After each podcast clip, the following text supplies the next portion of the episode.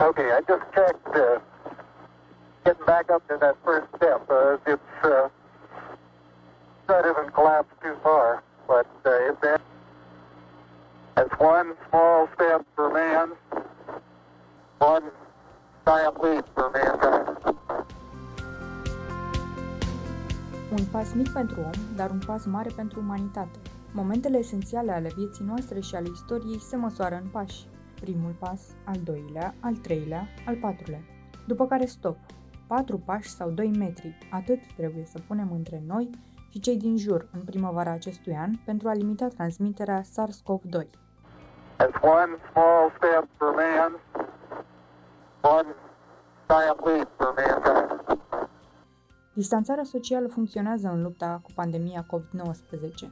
În cazul nostru, al celor de la raportul de gardă.ro, distanțarea socială a dus la crearea podcastului Voș cu autoritate COVID-19.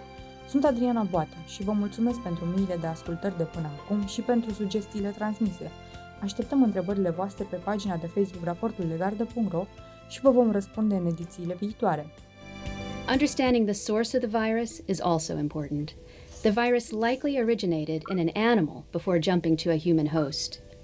Genetic analysis of samples taken from the market in Wuhan where the outbreak started could tell scientists which animal and help prevent future outbreaks. Dintr-o situație precum pandemia COVID-19 nu pot lipsi teoriile conspirației. Una dintre acestea, invalidată de cercetările științifice, afirmă că originea virusului SARS-CoV-2 ar fi într-un laborator de cercetare de unde ar fi fost scăpat și ar fi determinat tabloul pe care îl vedem. Am invitat-o astăzi pe colega mea Bianca Cucoș, editor raportul de gardă.ro și medic rezident în genetică medicală, pentru a ne aduce argumentele științifice solide privitoare la originea virusului SARS-CoV-2. Există speculații asupra faptului că virusul SARS-CoV-2 ar fi un rezultat al ingineriei genetice și nu un patogen care a apărut în mod natural. Care sunt dovezile științifice pe care le avem până la acest moment? Genomul noului coronavirus a fost publicat la doar o lună de la apariția primului caz în Wuhan, iar analiza genomică ne oferă câteva informații esențiale. Ne poate orienta, de exemplu, asupra perioadei în care au apărut primele cazuri și se estimează că virusul a apărut la om undeva între lunile octombrie și noiembrie 2019. De asemenea, aflăm cum s-a transmis acest virus la om și care sunt motivele pentru această transmitere susținută. Un articol publicat pe 17 martie în Nature arată că este improbabil ca SARS-CoV-2 să fi fost produs în laborator. Autorii studiului au identificat două argumente majore, care exclud o posibilă manipulare în laborator.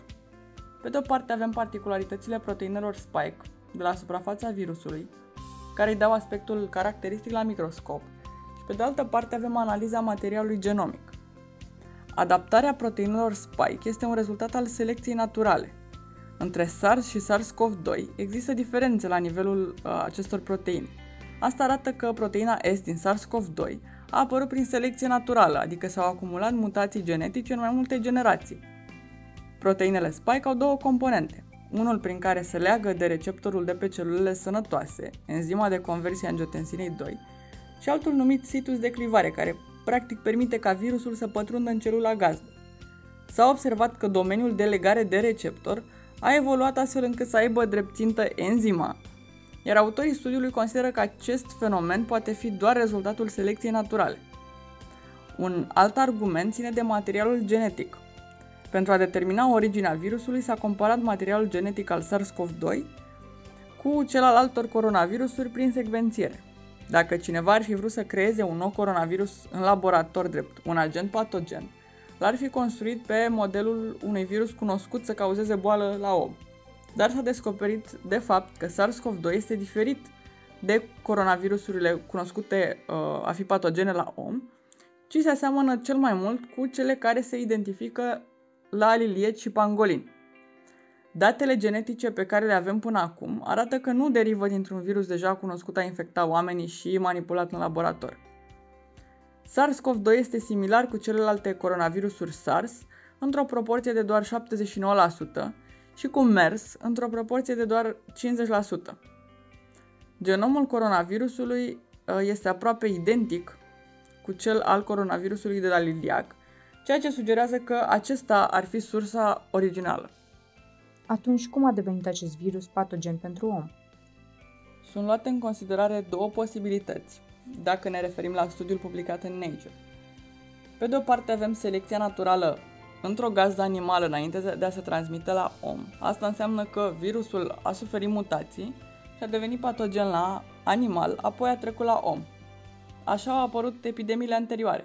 În cazul MERS, transmiterea a fost la, de la cămile, de exemplu. În cazul acesta, de la liliac. Totuși, nu este documentat încă un caz de transmitere directă de la liliac la om, astfel încât e posibil să existe o altă gazdă intermediară. Și mai avem varianta de selecție naturală la om după acest transfer, adică virusul nu provoacă boala la animale, dar trecerea la om a determinat apariția unei tulpini uh, patologice. Acest scenariu este în linie cu teoria care sugerează că pangolinul ar fi punctul de pornire al răspândirii infecției prin faptul că proteinele spike de la coronavirusurile identificate la pangolin au o structură similară cu SARS-CoV-2. De ce este important să cunoaștem aceste lucruri? Dacă SARS-CoV-2 s-a adaptat întâi într-o altă specie animală, atunci există un risc mai mare ca în viitor să reapară focare de infecție, epidemii, pentru că probabil o tulpină patogenă încă circulă la animale. În momentul de față nu se poate spune care dintre aceste scenarii reflectă exact ceea ce s-a întâmplat în realitate, dar este important să studiem și să cunoaștem în continuare originea unei tulpini virale, să înțelegem modul în care pot fi depășite barierele dintre specii pentru ca un virus să se adapteze, astfel încât să putem preveni alte evenimente în viitor. Însă, cu dovezile științifice pe care le avem până acum, putem uh, exclude uh, această teorie a manipulării în laborator uh, a virusului. Uh, mai uh, specific pentru pacientul cu diabet, uh, ar trebui în primul rând să își continue medicația și monitorizarea cu sfințenie. Ați ascultat-o pe doamna dr. Anca Panta Stoian, medic diabetolog și vicepreședinte al Comisiei de Diabet Zahara din Ministerul Sănătății, invitatul ediției a treia a podcastului Voci cu Autoritate COVID-19. Pentru mai multe detalii despre ce trebuie să știe și să facă pacienții cu diabet în această perioadă, vă invităm să îl ascultați integral. Toate aceste date despre SARS-CoV-2 provin din analize de laborator, teste PCR de identificare a secvențelor genetice și apoi compararea acestora.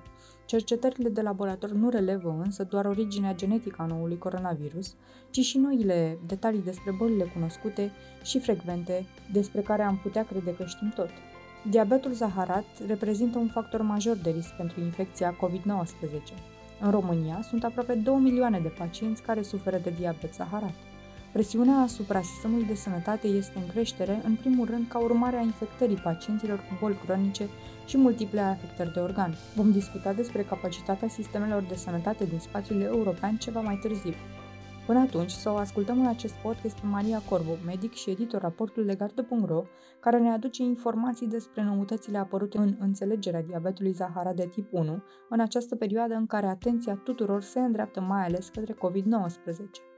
Una dintre bolile despre care discutăm frecvent la raportul de gardă este diabetul zaharat. Descoperirile despre care voi vorbi astăzi se referă la subtipul 1 de diabet zaharat, cunoscut în trecut drept diabet juvenil. Diabetul zaharat de tip 1 poate fi subîmpărțit în două endotipuri, în funcție de vârsta de debut a bolii și în funcție de aspectul celulelor pancreatice la microscop.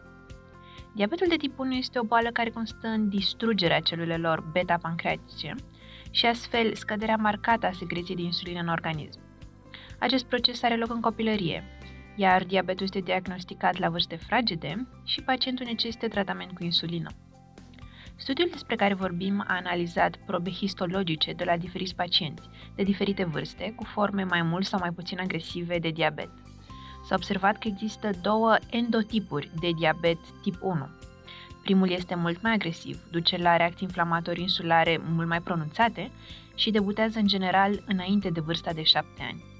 Forma a doua, diagnosticată în general după vârsta de 13 ani, este mai puțin agresivă. Aceste rezultate ar putea sugera noi direcții terapeutice, de modulare a răspunsului imun al organismului contra celulelor pancreatice. A fost Maria Corbu, editor raportul de gardă.ro cu noile descoperiri în domeniul diabetului. Revenind însă la COVID-19, discutăm cu domnul dr. Marius Geantă, președintele Centrului pentru Inovație în Medicină, despre scenariul 4 al epidemiei COVID-19, acela în care atenția se mută pe sistemele de sănătate și pe capacitatea acestora de a face față valului de pacienți infectați. Există sisteme de sănătate care nu au fost depășite până acum? Pe scurt, răspunsul este da. Există cel puțin trei sisteme de sănătate la care ne-am putea gândi că până acum au făcut față cu bine în pandemia COVID-19.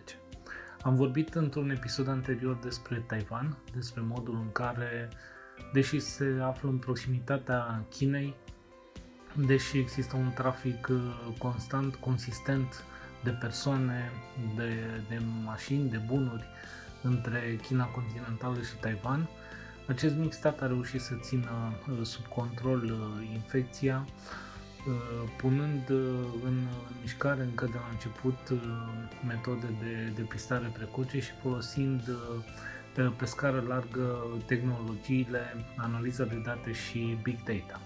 Un alt exemplu este reprezentat de Corea de Sud, care a pus în practică, beneficiind și de o infrastructură locală de biotehnologie foarte performantă și de colaborarea cu autoritățile locale de reglementare, un plan de testare în masă. Au avut așadar la dispoziție un număr important de teste pe care le-au folosit și folosirea pe scară largă a testării a dus la aplatizarea curbei și la controlul situației. Un alt sistem de sănătate eh, care la acest moment eh, pare că face față foarte bine este cel din Germania, unde mm, eh, avem un mix care constă pe de-o parte în, ca și în cazul Coreei de Sud în aplicarea unei testări pe scară largă în Germania a dezvoltat zeci de teste în laboratoare locale, care, iată, își arată valoarea, iar pe de altă parte, capacitatea sistemului de sănătate din Germania în ceea ce privește numărul de paturi de anestezie și terapie intensivă este consistent, ceea ce uh, probabil conduce și la rata scăzută a mortalității pe care o constatăm în Germania la acest moment. Care sunt factorii de care depinde o bună performanță a sistemelor de sănătate în această perioadă? Sunt câțiva factori importanți de care depinde performanța sistemelor de sănătate, cu atât mai mult în, în această perioadă. Uh, sunt factori care țin uh, de medici, în primul rând de numărul lor, de calificarea acestora, de experiența pe care o au, de răspândirea în teritoriu și, foarte important, de protecția care li se asigură pentru a nu se infecta și pentru a nu transmite mai departe către pacienți uh, infecția cu noul uh, coronavirus. Pe de altă parte avem uh, componenta de dotare, dotare a laboratoarelor cu aparate capabile să, să realizeze prin real-time PCR depistarea rapidă a celor infectați cu noul coronavirus, dar în aceeași măsură este importantă uh, dotarea secțiilor de boli infecțioase și a secțiilor de anestezie și terapie intensivă, cunoscut fiind uh, faptul că într-un final uh, presiunea cea mare la nivelul sistemelor de sănătate va fi pe aceste secții de anestezie și terapie intensivă. Dacă ne uităm pe termen mediu, Uh, este foarte importantă asigurarea accesului unui număr uh, cât mai mare de persoane la testare pentru a asigura astfel o buclă de, de control a transmiterii și de asemenea este foarte important uh, modul în care spitalele se vor adapta pentru a asigura asistența medicală de care au nevoie pacienții COVID-19, dar și uh, Uh, pacienții cu boli cronice care necesită asistență medicală sau pacienții cu boli uh, cronice care în această perioadă vor fi diagnosticați sau celelalte urgențe care inevitabil uh, apar sau urmează să apară și în perioada următoare. La ce ar trebui să ne așteptăm în perioada următoare? Presiunea pe spitale va crește, presiunea cazurilor uh, grave va fi din ce în ce mai mare uh, și nevoia de servicii în uh, secțiile de anestezie și terapie intensivă va fi din ce în ce mai mare în perioada următoare. În același timp, trebuie să avem în vedere și numărul care inevitabil va crește de bolnavi cu forme ușoare sau medii de boală, care și ei trebuie tratați și pentru ei trebuie alocate resurse. Este foarte important în perioada următoare ca uh, siguranța personalului medical să fie asigurată. Prin uh, acest lucru, uh, odată ne asigurăm că vor fi uh, suficienți sau maximum uh, de medici și de asistente medicale la lucru uh, să lupte împotriva COVID-19 dar ne vom asigura în același timp că nu, aceștia nu vor transmite boala către uh, pacienții internați în spital, care la rândul lor reprezintă o populație extrem de, de vulnerabilă. Cred că urmează uh, câteva săptămâni foarte complicate pentru sistemele de sănătate din, uh, din Europa. ECDC, de altfel, spune că mai devreme sau mai târziu toate sistemele de sănătate din uh, spațiul european vor fi depășite. Rămâne să, uh, să vedem uh, și în ce, uh, care este cuantumul, să spunem, uh, care este amploarea acestei depășiri pentru a identifica uh, exact uh, uh, riscul la care au fost sau vor fi supuși pacienții care au nevoie de servicii medicale, fie pentru COVID-19, fie alte tipuri de, de servicii medicale în perioada următoare. Ce ar trebui să învățăm la nivelul Uniunii Europene din această criză și modul în care au acționat sistemele de sănătate? Criza COVID-19 reprezintă o mare provocare pentru Uniunea Europeană, în care avem libera circulație a persoanelor, inclusiv a personalului medical în această perioadă, avem libera circulație a bunurilor, avem libera circulație a capitale, capitalurilor, avem o piață unică, avem o piață unică digitală, dar în același timp nu avem mecanisme prin care să acționăm uh, unitar atunci când uh, constatăm efectele pe care libera circulație a virusului SARS-CoV-2 le produce uh, la nivelul uh, cetățenilor, la nivelul societății și la nivelul sistemelor de sănătate. Sănătatea rămâne în sarcina statelor membre, conform tratatului de funcționare al Uniunii Europene, ceea ce s-a văzut în contextul acestei crize a creat premizele pentru o întârziere în acțiune și pentru o coordonare uh, care putea să fie mult mai bună dacă uh, statele membre ale Uniunii Europene ar fi, ar fi avut, ar fi uh, avut un mecanism sau poate instituții precum ECDC, dar cu mai multă putere, care să coordoneze aceste eforturi, să acționeze în primul rând proactiv și preventiv, astfel încât uh, presiunea translatată uh, la nivelul sistemelor de sănătate și uh, la nivelul economiilor, vom vedea efectele în lunile următoare, să fie mai ușor absorbită și mai ușor de, de acceptat, atât de, din punct de vedere social, cât și la nivelul fiecăruia dintre noi. Este fumatul un factor de risc pentru COVID-19? Răspunsul este da. Fumatul sau vapingul reprezintă un factor de risc în cazul COVID-19, atât prin creșterea riscului de infectare, cât și prin evoluția spre forme severe. Poate tratamentul homeopat să vindece sau să prevină coronavirusul? Răspunsul este nu. Remediile homeopate nu au efect în prevenirea sau tratarea coronavirusului. Luați medicamente doar la indicația medicului. Are coronavirusul o variantă blândă și una rea? Răspunsul este nu. Au fost izolate două subtipuri diferite ale virusului. Nu există nicio dovadă că acestea ar produce simptome ale bolii de severități diferite. Dacă beau apă la fiecare 15 minute, mă feresc de COVID-19? Răspunsul este nu. Nu există dovezi care să confirme că infecția cu coronavirus ar putea fi prevenită prin consumul regulat de apă. Trebuie evitate mijloacele de transport în comun aglomerate? Răspunsul este da. Spațiile închise și aglomerate, precum autobuzul sau metroul, favorizează transmiterea coronavirusului. Există vaccin sau tratament pentru coronavirus? Răspunsul este nu. În prezent nu există vreun vaccin și încă nu a fost descoperit un tratament eficient. Este important ca orice medicament să fie luat doar la indicația medicului, nu în urma sfaturilor găsite pe internet. Care este legătura dintre vitamina C și coronavirusul? Nu există dovezi că vitamina C ajută la prevenirea sau tratamentul infecției cu COVID-19.